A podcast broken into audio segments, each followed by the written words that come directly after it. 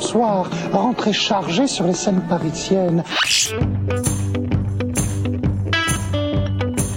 Pièces détachées, tous les lundis de 20h à 21h.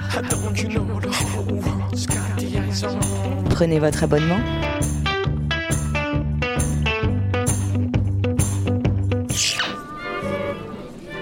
Oui, que, que Jack est emballé. Il est 20h01 sur Radio Campus Paris et c'est l'heure de Pièces détachées, votre émission consacrée à l'actualité des arts vivants en Ile-de-France. Bonsoir à toutes, bonsoir à tous. Alors aujourd'hui, on a décidé de s'interroger sur les grands clivages qui traversent les arts vivants.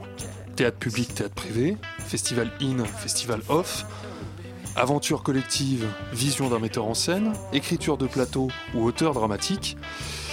Ces ou bien ou bien quadrillent la pensée du théâtre et sont très profondément inscrits dans les représentations de ceux à la fois qui le fabriquent ou qui le regardent. Alors je vais tout de suite laisser la parole à Laurent pour un petit peu euh, introduire cette émission et introduire ces réflexions qu'on va mener un petit peu en direct avec vous ce soir en profitant de ces vacances d'hiver. On ne sait pas si vous aviez l'intention d'aller au ski, mais nous, on a plutôt l'intention de se creuser les méninges pour réfléchir à la nature des arts vivants. Laurent. Oui, l'enjeu, c'était de mesurer à quel point le, le champ du spectacle vivant est structuré par des oppositions extrêmement fortes, euh, parfois qualifiées d'archaïques, et euh, où d'une certaine façon il faut choisir son camp. Alors on se disait que le spectateur n'était pas tout, l'auditeur pardon n'était pas toujours averti de ces grands partages euh, quasiment euh, euh, conflictuels et polémiques, et on s'est dit justement qu'on allait essayer de se donner des outils à la fois ludiques pédagogiques et aussi polémiques pour penser ces grandes, ces grandes partitions euh, du spectacle vivant. Euh, voilà. Alors on va commencer peut-être par celui, par, ceux qui sont les plus simples, en tout cas pour un Parisien, euh, puisque nous sommes sur Radio Campus Paris. C'est la grande catégorie qui triomphe depuis des années aux grandes dames de certains, qui est le, ce partage entre théâtre public et théâtre privé. Alors, dans la présentation un peu succincte de ce qu'on peut appeler le théâtre public, on va dire assez sommairement, c'est d'abord son principe de financement, c'est-à-dire qu'il est, euh, ce sont toutes les œuvres qui sont financées par de l'argent public, qu'il s'agisse de l'État ou des collectivités. Et puis de l'autre côté, le théâtre privé, comme son nom l'indique, qui est financé par des financements privés et euh, essentiellement par des recettes propres. Voilà. Mais la réalité est bien plus sournoise qu'une simple distinction par des questions de financement, puisque derrière ces deux modes de financement, en réalité, on distingue plusieurs types de publics et plusieurs types d'esthétiques. Du côté du théâtre privé, euh, allez, soyons sévères, on va dire qu'il y a souvent l'étiquette de théâtre de boulevard, euh, l'idée d'une œuvre qui serait sans doute populaire, mais le plus souvent quand même assez vulgaire, une œuvre qui tournerait autour des stars. Alors vous les connaissez, je vais pas euh, tous vous les voilà, les stars du la cinéma, de la chanson ou du théâtre Non, privé. mais vous êtes un peu vache quand même, hein, parce qu'il n'y a pas que ça.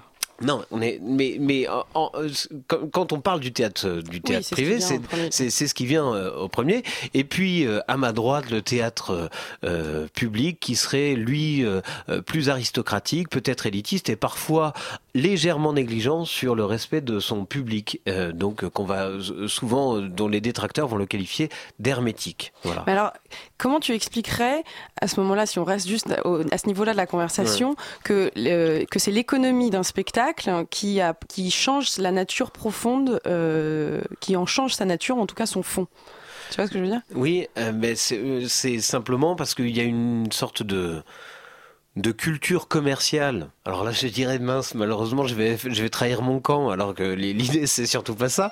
Euh, il y a une culture commerciale du théâtre privé euh, qui procède justement de de mettre l'acteur au centre, euh, le plaisir au centre, et un certain type de plaisir qui souvent procède de la culture populaire, voire de la culture, voire de la culture de masse. Mais on pourrait aussi espérer que certain, une certaine conception aristocratique soit aussi une conception rentable.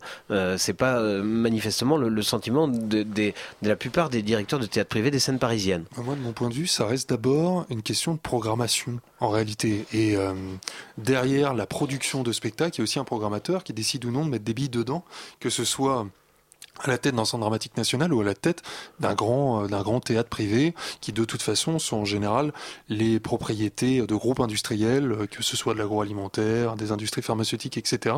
C'est parfois euh, un petit peu la danseuse, le, le, l'entreprise qui n'est pas obligé d'être rentable, un petit peu comme euh, finalement les théâtres publics n'ont pas l'obligation de, de, de fonctionner uniquement sur leurs fonds propres. Tu as complètement raison Xavier, c'est là où effectivement en fait cette, euh, cette catégorie-là ne fonctionne pas complètement, puisque par exemple, le théâtre Marigny, Robert Hossein, euh, de mémoire, appartenait, me, me semble-t-il, appartient encore à Bernard Arnault.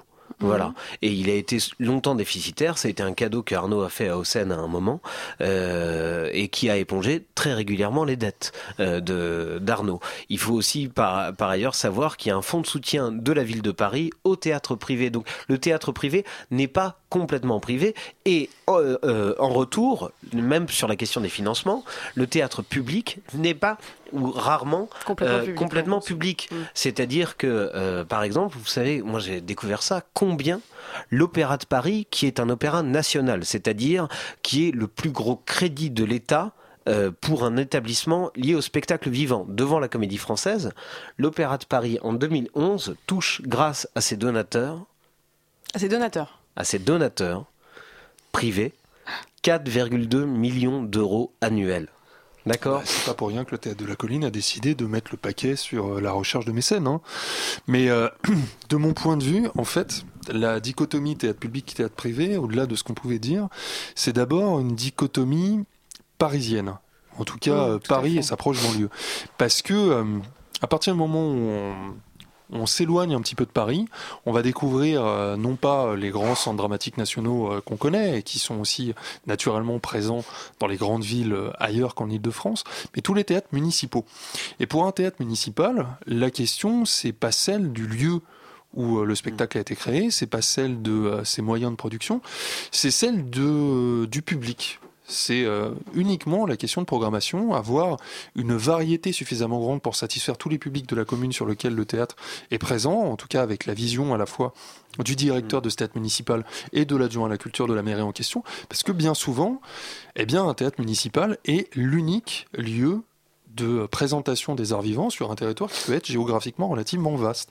Et donc, euh, il peut y avoir euh, dans la même salle, pratiquement la même semaine, aussi bien un spectacle chorégraphié assez innovant qui aurait été découvert à June Evans aux ateliers de Paris Caroline Carlson et euh, deux jours plus tard euh, le, euh, le one man show de la dernière découverte du Jamel Comedy Club. C'est vrai que effectivement c'est un partage, mais du coup à un moment c'est drôle, tu as complètement raison, c'est un partage qui est extrêmement parisien et au point même qu'à un moment il se il décroche complètement de la question financière, c'est-à-dire que maintenant on en arrive à dire ça fait très théâtre public ou très théâtre privé. Des théâtres comme la Loge qui sont des théâtres d'économie quasiment 100% privés. C'est-à-dire qui ne fonctionnent que sur des recettes propres, commencent à avoir une respectabilité de théâtre public institutionnel parce que ils promeuvent la recherche, euh, et puis d'autres théâtres qui vont être des théâtres publics, comme l'Athénée par exemple, euh, le théâtre de l'Athénée, euh, va avoir une réputation Plutôt que tu n'y es pas allé, a priori. non, non, mais, mais quand même, pendant, pendant, longtemps, le théâtre de l'Athénée, c'est. Et puis même, enfin bref, sans commentaire, et on adore l'Athénée, mais il a eu une réputation de théâtre privé. Voilà, simplement pour des, des enjeux de couleur esthétique. Et c'est peut-être ça, finalement, euh, le vrai débat. En fait, peut-être que. Euh, on a synthétisé un peu rapidement sur la question théâtre privé, théâtre public derrière une question de financement, alors que c'est plutôt euh, plutôt réellement une question esthétique. Quand tu parlais de théâtre de recherche, moi j'ai toujours eu un peu le sentiment, mais c'est probablement dû à, son économie, à la façon dont ça fonctionne, avec des durées d'exploitation extrêmement longues, vrai, que le, théâtre privé était beaucoup un théâtre, un théâtre finalement de jeu d'acteurs. On prenait un texte, on essayait d'arriver à une à une interprétation un peu définitive, comme si, euh, comme si le répertoire n'était pas seulement sur le texte, même si, ce, si celui-là est euh, préexiste de beaucoup à la création, mais qu'on crée un répertoire texte et jeu, tout compris. Et, et ça, pour moi, c'est vraiment une différence majeure, mais qui finalement a pas grand-chose à voir avec un financement. Oui, et tu as, raison, dans les, dans les petites nuances esthétiques aussi qu'on retrouve dans le théâtre privé, c'est par exemple ce qu'on ne fera plus jamais dans du théâtre public, ou très rarement, une différence typographique au sein de la distribution entre la star d'un côté qui va être écrit en très gros, la petite star ou moyenne star qui va être écrit en moyen, et les toutes petites, petites, petites, petites stars qui vont être écrites en tout petit, alors qu'il y a une espèce de courtoisie ou d'hypocrisie dans le théâtre euh, euh, public qui met tout le monde par ordre alphabétique, écrit de la même façon qu'il s'agisse d'Isabelle Huppert ou d'une toute jeune recrue du conservatoire. Mais c'est amusant qu'on parle de ça ce soir, parce que moi j'ai posé la question euh, justement à une spectatrice de théâtre privé depuis toujours, que j'ai emmenée au théâtre Gérard Philippe il y a 15 jours, pour voir un, donc un spectacle plutôt typé. C'était le. Ouais, voilà. Et, dont on a parlé dans l'émission. Dont on a parlé dans l'émission, donc ça tombe bien. Et donc je pense que c'était une des premières fois où euh, cette femme, dont je ne dirais pas tairai le nom, euh, allait voir euh, ce genre de spectacle. Et a eu des réflexions très intelligentes sur le spectacle, mais c'est vrai, m'a dit, je pense qu'il y a une question de à quel endroit le, le, spectateur en théâtre privé, on lui donne gratuitement son divertissement, alors que dans le théâtre public, c'est vrai qu'il y a un endroit où on nous questionne beaucoup plus, on nous laisse beaucoup plus en perdition. Dans le cas de Berliner Mauer, c'était énorme, il n'y avait pas d'identité identification de personnages, mm. etc. Et donc on est face à plein de plein de choses un peu voilà. Et c'est enfin j'ai trouvé ça intéressant de la part de quelqu'un qui est justement habitué à ce qu'on lui donne facilement les choses. Elle paye son billet, au-delà des stars et de je vais hmm. voir un personnage, je vais voir physiquement une star du cinéma ou de la ou de la télévision, euh, il y a je vais euh, je vais avoir mon bon moment. D'accessibilité, d'immédiateté du plaisir. Exactement. Alors il y, a, une chose quand même qui vient brouiller les cartes. Il faut préciser que de plus en plus, je ne sais pas si vous l'avez remarqué, mais dans le théâtre privé, euh, des metteurs en scène reconnus du théâtre public affluent. Le théâtre, le spectacle dont je vais parler tout à l'heure, euh, Les larmes amères de Petra Van Kant, c'est un spectacle mis en scène par Thierry Peretti, dont le dernier travail que j'avais vu était un, travail qui se donnait au théâtre des Abbesses. Mais Françon, euh, par exemple, a rempli euh, justement le, théâtre Marigny il y a quelques années avec des comédies. Jacques Lassalle aussi est allé dans le dans le privé. Daniel Benoît est allé aussi dans le privé. Même des acteurs comme Eric Elmosnino, qui était pour moi une incarnation du théâtre public, euh, maintenant mm. commence à, remplir les salles. Donc il y a aussi un brouillage. Est-ce qu'il est lié à des désirs, à un moment enfin que ces deux mondes se rencontrent ou simplement à des nécessités économiques, mais qui font que ces, frontières ont l'air de s'effriter peu à peu? On va peut-être enchaîner avec, euh, avec un deuxième clivage qui, mm. euh, de mon point de vue, procède énormément du premier, qui est euh, l'opposition qui est beaucoup faite entre, euh, pour le Festival d'Avignon entre le in et le off. Moi, je vais vous faire une confidence. J'ai beau euh, être dans l'émission depuis six ans maintenant, je ne suis jamais allé au Festival d'Avignon. C'est pas un hasard, c'est une volonté et une décision que j'ai prise il y a déjà de nombreuses années, à l'époque où moi-même j'étais j'étais sur les plateaux comme comédien, parce que je ne supporte pas le principe même du Festival d'Avignon, de tous ces euh, de tous ces comédiens qui, de mon point de vue, partent un petit peu la fleur au fusil, comme des jeunes gens de 19 ans partiraient euh, ah. joyeusement euh, en première ligne au moment d'une guerre. C'est parce que tu méconnais déjà le premier clivage que n'importe qui connaît quand il fréquente un tout petit peu le festival, qui est celui entre le festival in et le festival off historiquement, qu'est-ce qui se passe? En 47, Villard crée le Festival d'Avignon qui n'est pas encore le Festival In, qui est juste le Festival d'Avignon. Oui, qui se voulait complètement populaire, complètement accessible, qui se voulait euh, sous les étoiles à la bonne franquette quand même. Absolument. Et là, on rigole... et, là, on rigole bien, effectivement, puisque maintenant arrive en 1966 André Benedetto qui dit bah nous on va faire aussi un petit un petit spectacle à côté de vous si ça vous embête pas et c'est la naissance de ce qui va devenir le festival Off. Ah. Aujourd'hui quelques petites données pour s'exciter un peu.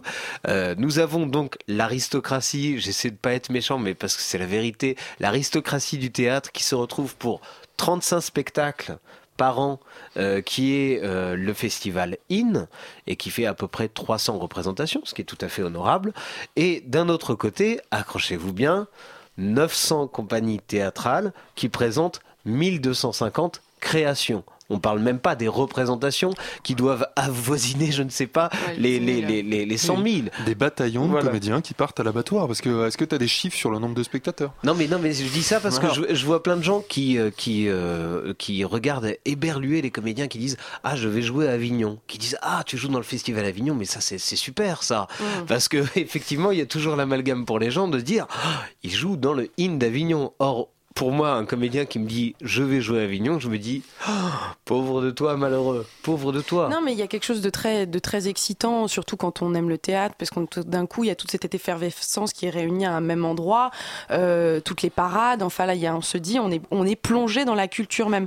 Et en même temps, quand on est en tant que spectateur, évidemment, qui a envie de profiter entièrement du festival, on rentre dans un effet de surconsommation de culture où on a un spectacle à 9h, on a un spectacle à 11h, on a un spectacle à 15h, où on a plus du tout, on est rentre dans un étourdissement où il n'y a plus du tout cette chose de. Euh, bah, pardon d'être le garant, excusez-moi, de la mm. scolarité de ce débat, mais puisqu'il est question d'interroger un clivage, le, si on revient à cette question de clivage et qui rejoint la première question qu'on a posée, la différence entre le festival in et le festival off, c'est que le festival in, il est financé par l'État mm.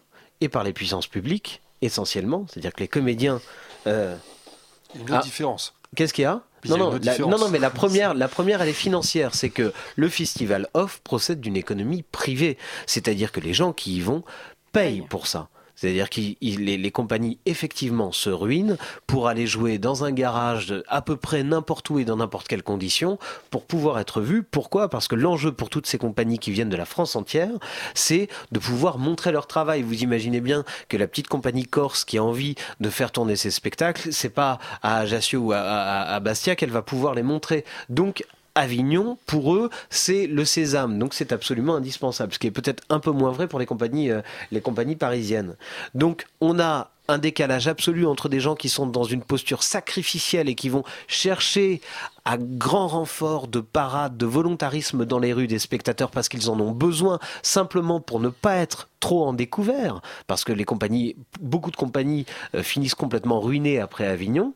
Et puis d'un autre côté des gens qui n'ont pas besoin, non seulement pas besoin d'aller chercher les spectateurs, mais qui doivent même en refouler puisque c'est le cas en règle générale de la billetterie du festival In. Euh, voilà, euh, ça c'est le, le, le, grand clivage. Alors là où il y a une espèce de faux clivage, c'est qu'il y a quelques lieux maintenant qui sont des lieux entre le in et le off, qui sont euh, quasiment ce qu'on pourrait appeler mm. le in du off. C'est-à-dire des lieux. Non mais c'est vrai, ça non, mais la vraie question pour moi c'est celle de la programmation. Pour le in, on peut citer les personnes qui programme qui décide de qui sera euh, dans le festival. Oui, il n'y a aucune sélection pour le, off, Il y a une multiplicité absolument. Euh, non, non, il y, a, y, a, une sélection. Par exemple, vous avez des lieux qui sont quasiment devenus euh, des institutions à part entière du off, comme le, la manufacture. Je peux vous jurer que les compagnies se battent pour y être parce que ils ont réussi à avoir une respectabilité. Ça coûte aussi cher aux compagnies. Néanmoins, ils se disent au moins les programmateurs vont pouvoir venir dans ce lieu-là. Vous avez des lieux qui sont affectés. Euh, je sais pas, le grenier à sel, par exemple, qui vient de la qui qui, est piloté par la région euh, euh, Loire-Atlantique. Non, attendez, c'est pas Loire-Atlantique, c'est enfin l'Aquitaine, il me semble, qui envoie ses meilleures compagnies et qui paye leur voyage là-bas, ou la caserne des pompiers pour la région Champagne-Ardenne. Ça, ça correspond à une espèce de sous-aristocratie du off. Voilà, non, mais je le dis parce qu'il faut savoir ça. Et justement, les, usagers du festival off d'Avignon savent très bien ça. Les professionnels savent très bien ça, c'est-à-dire distinguer parmi les gueux ceux qui sont un peu moins gueux et qui justement euh, pourraient les intéresser. Alors qu'il y a le lumpen prolétariat d'Avignon, je suis désolé de le dire comme ça, c'est-à-dire des lieux où, quelle que soit la qualité de votre travail, vous savez que de toute façon, euh, votre spectacle ne sera pas vu par les gens qui seraient en mesure de le faire tourner. Et c'est ça la grande cruauté. C'est-à-dire, on dit vous venez jouer dans le off, donc vous avez toutes vos chances et on a l'impression d'avoir tous ces gens qui viennent, qui, comme qui espèrent comme un nouvel Eldorado, alors qu'en réalité, il y a même à l'intérieur de ça des espèces de plafonds de verre euh, auxquels se heurtent toutes les compagnies.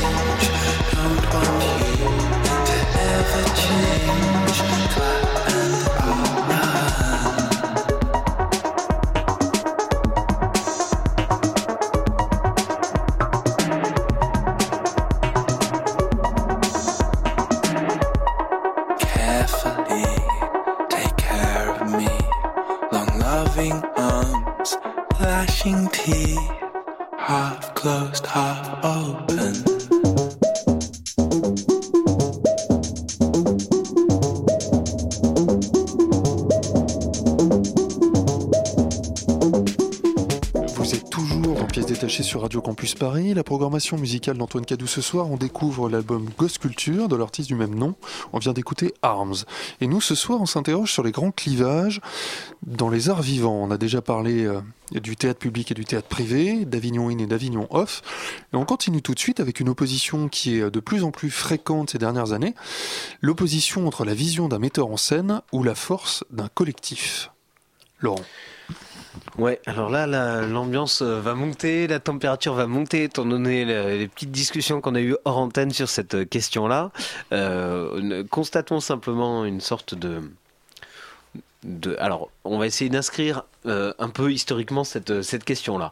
Le, le, metteur en scène, la figure du metteur en scène naît véritablement au début euh, du XXe siècle, en tout cas elle est souvent repérée comme telle, avec Antoine, qui est le premier à se positionner comme euh, étant celui qui va imposer une esthétique, agencer des acteurs, euh, essayer de penser les accessoires, les déplacements, et, qui n'est pas simplement une sorte de chef, chef de troupe qui est là pour faire entendre un texte. Voilà. À partir de cette, la naissance de cette figure, je dis ça très très grossièrement, on va avoir énormément de grands metteurs en scène tels que Stanislavski, Meyerhold, Brecht qui sera aussi auteur, et puis euh, plus proche de nous, euh, Bob Wilson dont on parlera tout à l'heure, Claude Régis. Bref, on va parler du triomphe d'une nouvelle figure qui va même supplanter l'auteur, qui jusqu'alors était tout puissant au théâtre. C'est l'ascension du metteur en scène.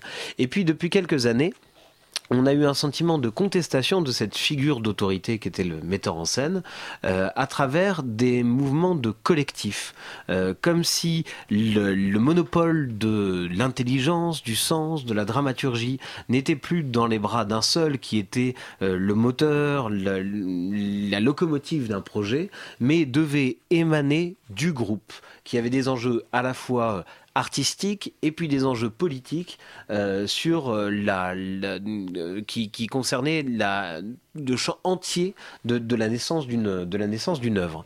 Donc, ben vous, vous, avez maintenant des exemples de, de, grands metteurs en scène, mais dans les, les exemples de collectifs, on peut déjà citer le collectif des possédés, par exemple, le collectif des, le...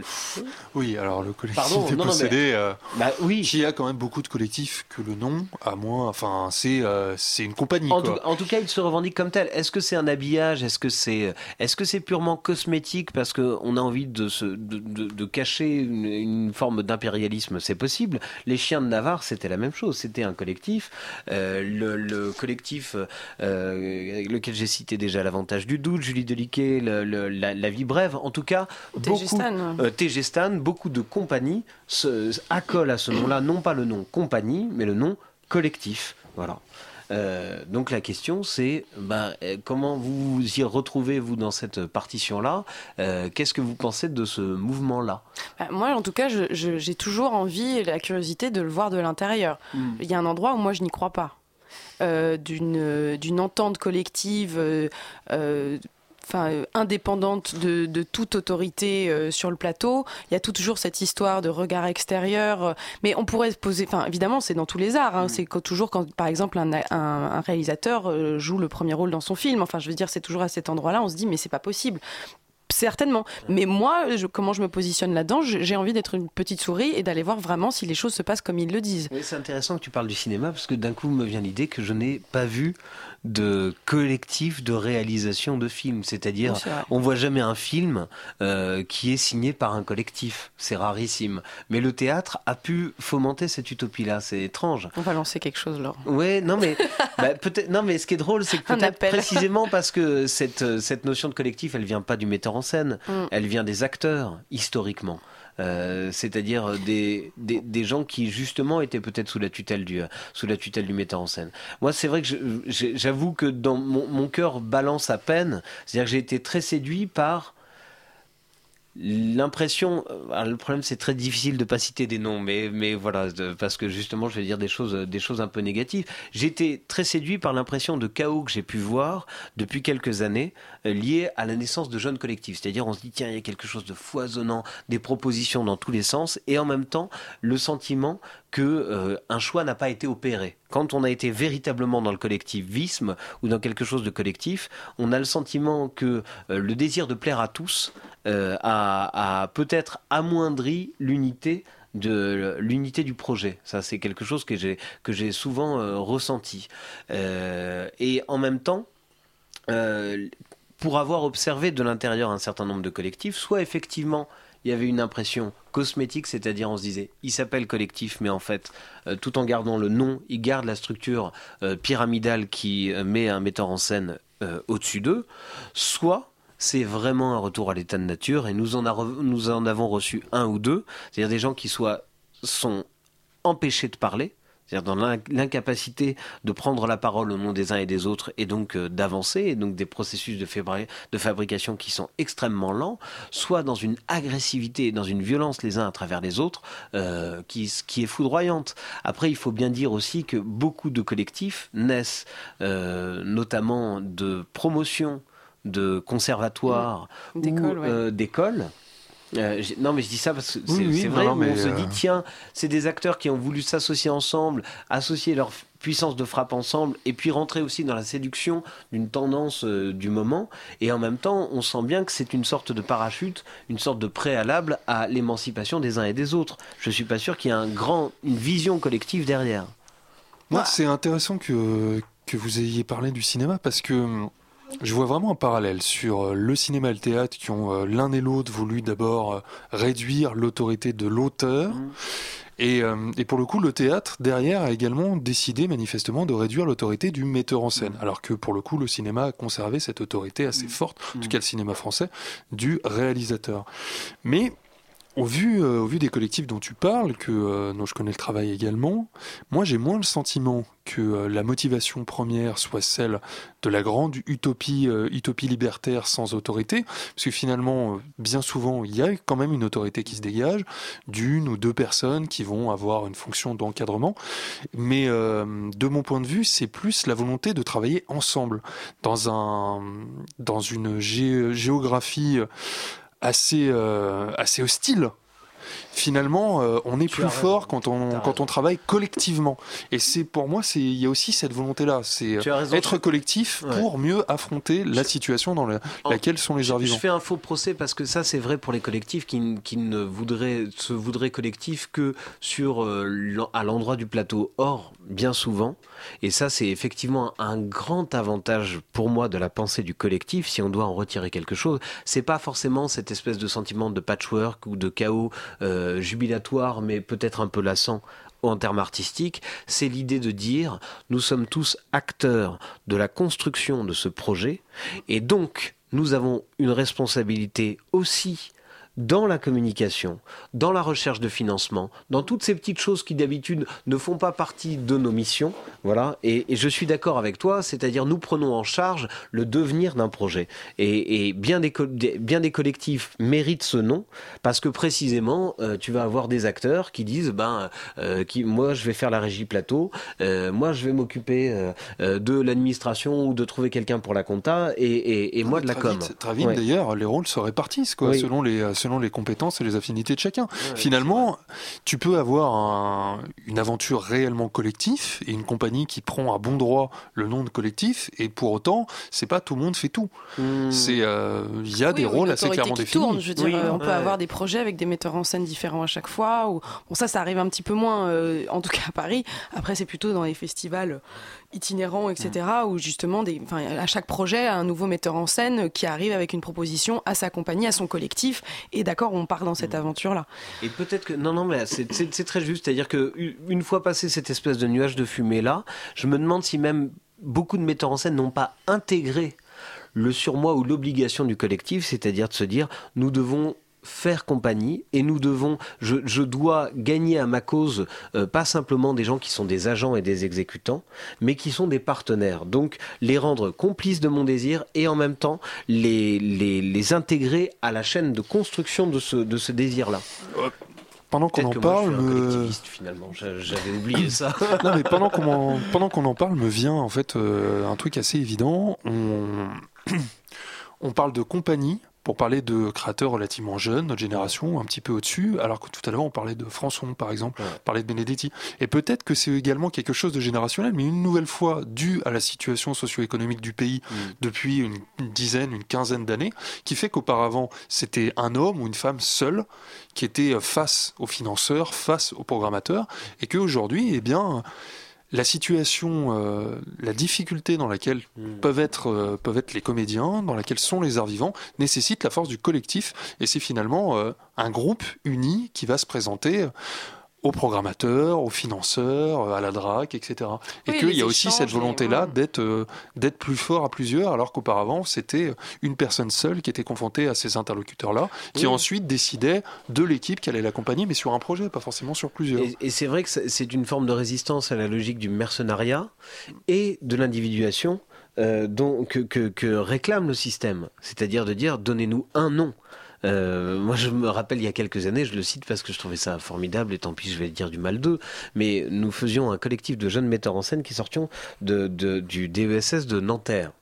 Et on dit on veut faire un collectif de metteurs en scène, c'est-à-dire on va essayer d'échanger sur tous les, nos esthétiques, euh, voilà, on va essayer de, partager quelque chose de nos singularités euh, d'approche. Et on arrive à Théâtre Ouvert, qui chapeautait le, notre travail, euh, chez Lucien et Micheline, au demeurant absolument adorable, à Thun, et on leur dit voilà, on aimerait faire un festival avec notre collectif. Et ils disent très bien, on va faire un festival, mais on va faire un prix, voilà. Et puis euh, le prix va donner le meilleur d'entre vous. Et on dit mais c'est pas du tout ce qu'on a envie de faire, puisque nous ce qu'on a envie de faire c'est un festival d'un collectif. Il dit oui oui mais un prix c'est bien. Et ben moralité qu'est-ce qui s'est passé? Il y a eu un prix. Et puis bien sûr que le collectif il Ouais. prend des pètes dans la gueule parce que quand il y a un prix il y a un vainqueur et puis il y a des perdants. Et puis c'est comme ça. Donc quand on dit le, le système a une appétence pour les champions et veut des vainqueurs et veut des individus, c'en est une exemplification. On va peut-être passer à une question qui, euh, lors de la préparation, nous paraissait découler euh, de cette question-là, qui est celle de l'opposition entre l'écriture de plateau et l'auteur dramatique, qui reste néanmoins corrélée, mais légèrement déconnectée de la question précédente entre l'aventure collective et celle du metteur en scène tout-puissant. Effectivement, cette notion-là d'écriture de plateau, c'est une notion qui est assez récente, qui doit avoir peut-être une quinzaine d'années, euh, qui est à l'initiative de Bruno Tackles, qui a fait une, une, une, édition, euh, une collection au solitaire intempestif qui s'appelle Écrivain de plateau, euh, qui consiste à prendre acte du fait des nouveaux modes de production théâtrale aujourd'hui, de fabrication théâtrale. C'est-à-dire que traditionnellement, un metteur en scène, celui dont on parle tout à l'heure, euh, choisissait un texte et voulait porter cette parole, ce texte, sur un plateau. Il réunissait des gens pour faire advenir ce, pour faire advenir ce texte.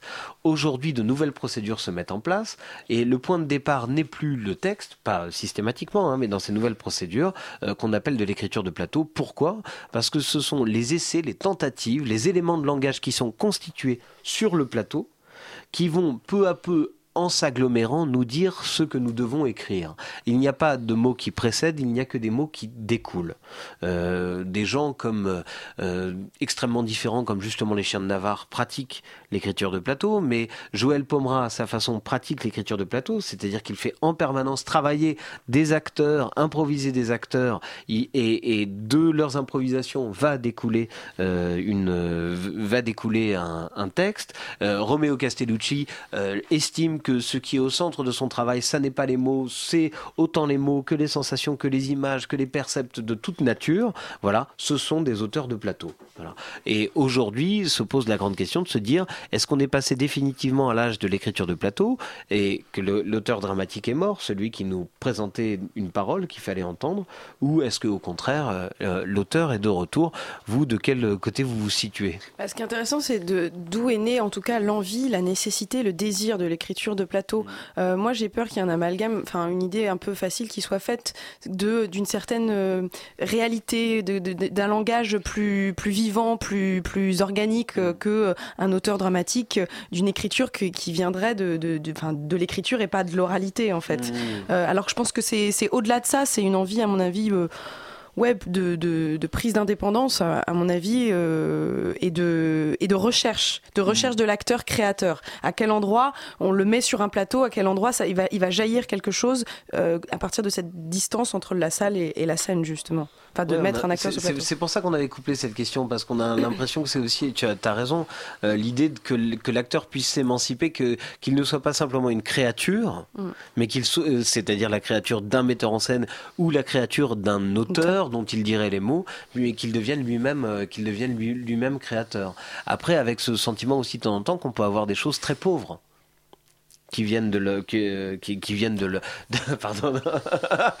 ah et là nous on a on a un rédacteur euh, comment dire qui est un rédacteur Cooper aussi et qui pratique la verticalité sans pitié dans cette dans cette émission. Merci Xavier qui veut couper ma grande période latine et merveilleuse. Bon tant pis c'est pas grave. Non, non mais l'horloge l'horloge est implacable. Ah mais euh, bon toujours est-il que moi je soutiens pardon que aujourd'hui justement ce clivage est faux puisque l'auteur de plateau, l'auteur de plateau, et ça n'est que tendanciel, l'auteur de plateau a toujours existé. C'est-à-dire je ne pense pas que Molière ait jamais écrit sans penser en permanence à pour qui il écrivait. D'ailleurs, non seulement je ne le pense pas, mais je le sais. Et comment ça allait être joué. Donc des allers-retours entre l'écriture et le plateau, ils ont été systématiques et ça n'est qu'un effet de littérature et d'historicité qui nous donne le sentiment qu'un texte et canonique et figé. Shakespeare, il n'y a rien d'écrit, tout vient du, bon, plateau. Hein. Euh, on arrive quand même à la fin. Moi, j'aimerais quand même m'exprimer sur ce sujet. Ah oui, pardon. Mais ça va être vraiment très bref. Voilà. Vous êtes tous les deux très bavards. Non, je vais juste rappeler une phrase que euh, j'ai eu la chance d'avoir Denis Guénoun comme directeur de recherche pendant mes études, qui a été euh, donc directeur de Centre dramatique national, euh, qui est encore aujourd'hui dramaturge et qui à l'époque était, professeur d'université à la fois en littérature et en philosophie, et donc travaillait sur la dramaturgie, qui est l'homme qui m'a fait comprendre qu'un texte théâtral, même si on parle de Molière, même si on parle de Racine, en fait, n'est pas réellement une œuvre artistique, puisque quand on parle de théâtre, l'œuvre artistique, c'est l'œuvre pleine, c'est l'œuvre entière, et finalement, le texte n'est jamais qu'une œuvre incomplète qui attend finalement, ce que tu disais Laurent, un auteur de plateau pour la faire éclore et la créer réellement, en faire une réelle œuvre artistique qui nécessite certes ce texte, mais également une vision de mise en scène et des acteurs pour incarner. Donc je vous rappelle qu'on avait décidé ce soir, oui je m'octroie la conclusion, on avait décidé ce soir de, euh, de vous parler des grands clivages des arts vivants. Donc on a parlé du clivage entre théâtre public et théâtre privé, du clivage entre Festival In pour Avignon et Festival Off, du clivage entre aventure collective et aventure individuelle d'un metteur en scène et on terminait à l'instant en parlant du clivage entre l'écriture de plateau et l'écriture par un auteur dramatique.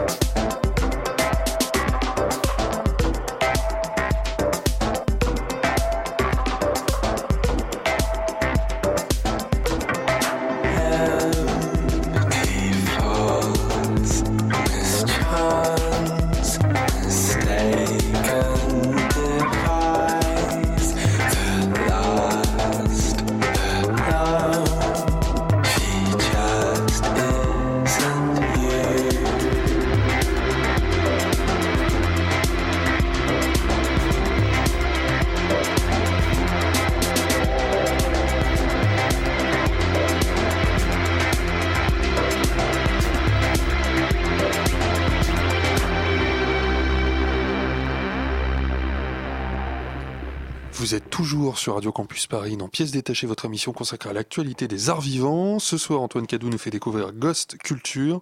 On vient d'écouter la chanson Glace.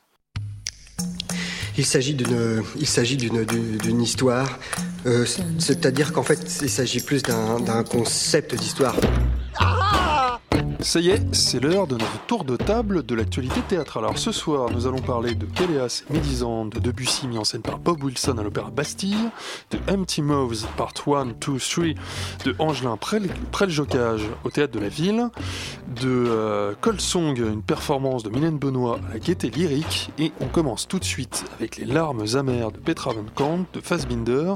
C'est mis en scène par Thierry de Peretti, c'est au Théâtre de l'Œuvre et c'est Laurent qui nous en parle. C'est dans le privé, on ne sait pas quand est-ce que ça va s'arrêter. C'est aussi une chose qu'on n'a pas précisé. Euh, écoutez, c'était pour moi une très très bonne surprise. J'avais un souvenir un, peu hystérique de la version de ce spectacle que j'avais vu à l'Athénée il y a quelques temps euh, avec Marouchka Detmers. Et je me disais, oh là là, euh, bon, allez, on va donner une deuxième chance à ce texte que je trouvais vraiment odieusement réaliste, euh, euh, comment dire, crispé, nerveux, caricatural. Là, je suis désolé parce que je l'ai trouvé crispé, nerveux et réaliste, donc exactement la même chose, mais assez génial. Alors, est-ce que entre temps mon cœur a changé, je me suis attendri. Est-ce que c'est l'interprète Valeria Bruniteschi qui m'a bouleversé? Ça, oui, indiscutablement. Quelle est l'histoire? On a une créatrice de mode, Petra Van Kant, qui fait de la haute couture, euh, qui s'est affranchie de toutes les tutelles, euh, de, tous les clichés pour euh, devenir une femme extrêmement puissante et extrêmement libérée, et qui un jour découvre, une, par l'intermédiaire d'une amie, une jeune fille qui s'appelle Karine, qui est une sorte de jeune post-ado un peu rebelle, et dont elle va s'enticher, dont elle euh, a le désir éperdu de la protéger, de la conduire euh, sur le chemin du mannequinat euh, et d'en faire une créature à l'image de sa réussite. Et puis, bien souvent, comme avec les grands pygmalions, elle va devenir otage de sa créature puisque cette jeune femme dont elle va tomber éperdument amoureuse va finir par lui échapper et repartir avec son ex-mari. Donc tout ça a l'air d'un terrible mélodrame, mais je peux vous jurer que c'était poignant, déchirant. Et pourquoi? Parce que justement, il y avait un refus total de mise à distance. Euh, moi, j'avais peur que c'est souvent le cas quand on va voir un acteur de cinéma au théâtre euh, qu'on aime bien, c'est de se dire oh là là, il est. je me rappelle très souvent avoir une espèce d'impression de fadeur en me disant mais il est tout petit et puis ça n'existe pas et tiens c'est incroyable comme la caméra la sublime. Et eh ben pas du tout. Euh, ce que j'adore chez Valeria Bruni Tedeschi quand je quand je regarde ses films, c'est ce sentiment de combustion absolue quand elle est dans le feu de la passion, et ben on se rend compte qu'elle peut faire exactement la même chose sur un plateau de sur un plateau de théâtre. Elle est pathétique, elle crie. Euh, d'habitude, je trouverais ça insupportable. Là, je trouve ça euh, complètement bouleversant d'amour. Elle s'anéantit dans sa monstruosité. Elle abandonne sa fille, sa femme, toute sa, pardon, sa, famille.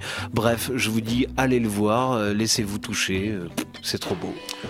Donc c'est les larmes amères de Petra Van Kant, mis en scène par Thierry de Peretti au théâtre de l'œuvre et Laurent a été bouleversé. On continue tout de suite avec Cold Song, une performance conçue par Mylène Benoît à la Gaieté Lyrique. C'était le 19 février et c'est Chloé qui nous en parle. Oui, alors le projet proposé en fait est d'élargir les champs de la danse, d'où le titre des huit rendez-vous donnés à la Gaieté Lyrique, les danses augmentées.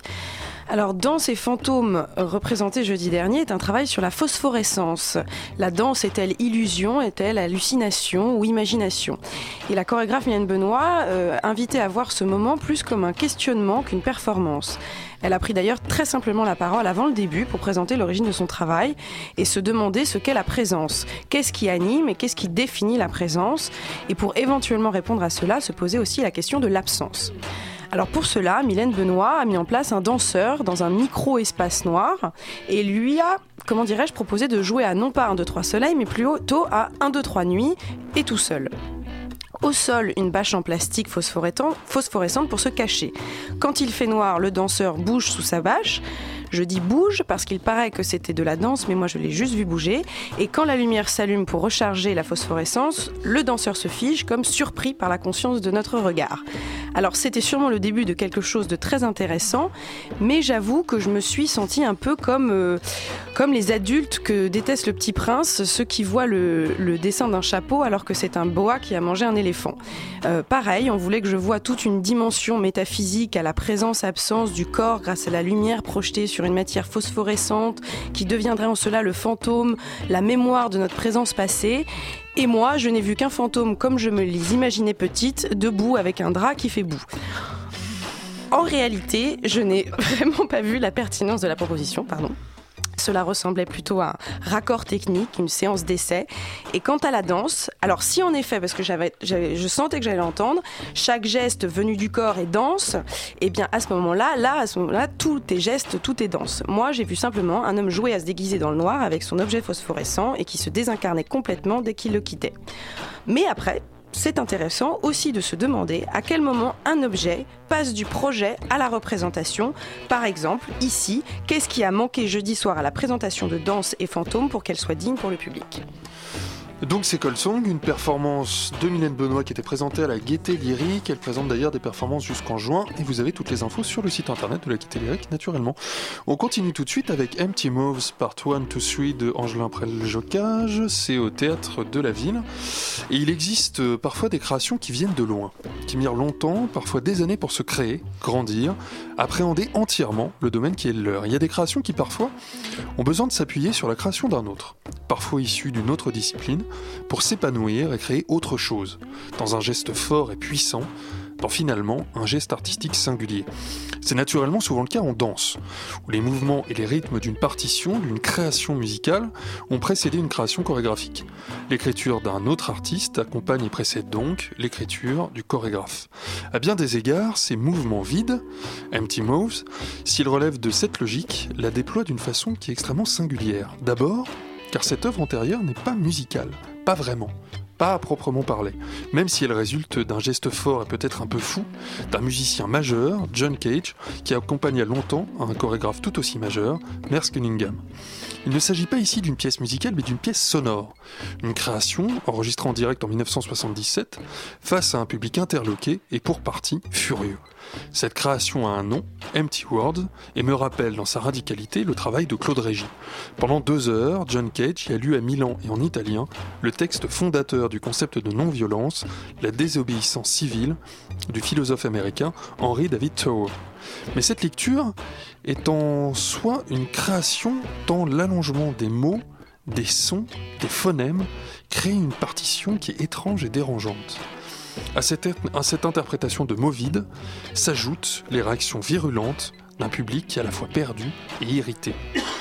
De cet enregistrement, Angelin Prel-Jocage fait le fondement de sa partition chorégraphique.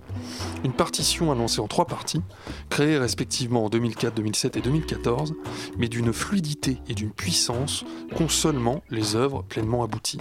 À partir des mots vides de John Cage, Prel-Jocage crée ses mouvements vides, empty moves, dans un détournement parfois de gestes simples qui évoquent les détournements de mots en des sons incongrus. Les quatre interprètes, vêtus de t-shirts et sous-vêtements qui m'ont singulièrement évoqué les vêtements de nuit, m'ont semblé ainsi jaillir du rêve, tant leur mouvement avait cette faculté, comme le rêve, de prendre des bouts de réel pour créer quelque chose d'autre, plus intrigant, plus étonnant, plus percutant. Face à cette partition non musicale, la lumière peu structurée et les habits qu'ils ont revêtus donnent une impression de normalité, qui aurait pu être le parfait contrepoint à cette anormalité qui résonne dans nos oreilles. Mais la puissance de ce ballet dysfonctionnel n'a finalement pas grand-chose à voir avec la normalité, elle est à chercher au contraire dans le geste fort d'un chorégraphe qui sait qu'aujourd'hui, eh bien, tout lui est permis.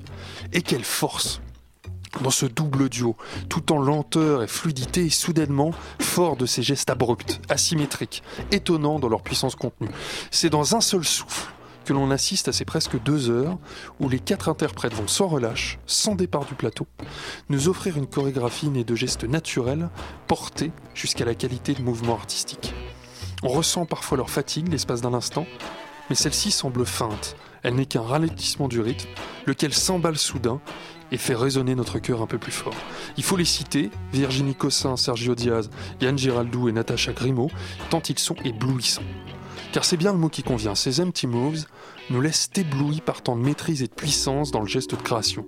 Et on peut penser, à la découverte de leur présentation intégrale, qu'Angelin Prel-Jocage, tout chorégraphe reconnu et établi qu'il soit, eh bien n'a probablement pas fini de nous surprendre. Chloé, on est allé le voir tous les deux. Oui, euh, bah, moi, moi, je voudrais revenir sur euh, ce qui m'a le plus frappé et euh, ce que j'ai retenu, c'est finalement l'alliance complètement insensée entre la partition et les danseurs. Donc, comme tu l'as dit, la partition qui était en enregistrement de cet homme qui euh, qui, découpait les mots, les, tordait, les allongeait. Donc on avait quelque chose de très soporifique, parfois de très étouffant et de très angoissant, avec en plus le son de ce public qui devenait de plus en plus fou derrière, d'assister à quelque chose dans lesquels, à laquelle ils étaient pris en otage. Et on avait ces danseurs qui, face à ça, euh, dans une danse très mécanique, très euh, symétrique parfois, et ce qui est très étonnant donc dans cette œuvre chorégraphique, c'est qu'elle arrive à nous faire complètement le tableau de ce qu'on entend, c'est-à-dire quelque chose de très figé, mais aussi nous offre complètement la réflexion de l'artiste derrière. On est comme dans une constante et continue construction et déconstruction de schémas. Et euh, en fait, de même que le courage de John Cage, qui reste imperturbable devant ce public en furie, nous-mêmes, on est confrontés à une. Je dis public en furie parce que presque le fait d'avoir ce public en furie qui pourrait être nos cris à nous d'étouffement, de, le fait de, de les entendre, c'est comme si on n'y avait pas le droit. Et ça m'a posé la question essentielle et fondamentale qui a le droit, qui a la légitimité de faire taire un, un artiste sous prétexte de s'ennuyer? Voilà. C'est la réflexion. Donc, euh, on vous recommande d'aller voir Empty Moves d'Angelin euh, près le Jocage. C'est au théâtre de la Ville jusqu'au 28 février. On termine tout de suite avec Péléas et Mélisande de Debussy. C'est mis en scène par Bob Wilson à l'Opéra Bastille, Laurent. Oui, alors c'est un opéra très particulier, Péléas euh, et Mélisande. C'est le seul opéra qui a fini Debussy. Il date de 1902. on adore Debussy. Moi, j'adore Debussy pour tout ce qu'il a d'impressionniste. cette, cette espèce de faculté à faire couler comme ça des atmosphères qui sont aussi des, tableaux. Et, là, j'avais un peu peur de ce poème peut-être un peu kitsch de Metterlinck, euh, en me disant mais comment je vais vivre ça et la potentielle niaiserie de ce que je vais voir, parce que il y a un fort potentiel de niaiserie dans le livret de Péléas et Mélisande. Eh ben, pas du tout. Euh, vous assistez à des scènes d'un onirisme complètement bouleversant. Je vous raconte l'histoire rapidement. C'est l'histoire de Mélisande, une jeune femme qui s'est perdue dans les bois, dans les bois et qui se retrouve euh, dans les bras d'un homme qui s'appelle Golo et qui va l'emporter dans son château.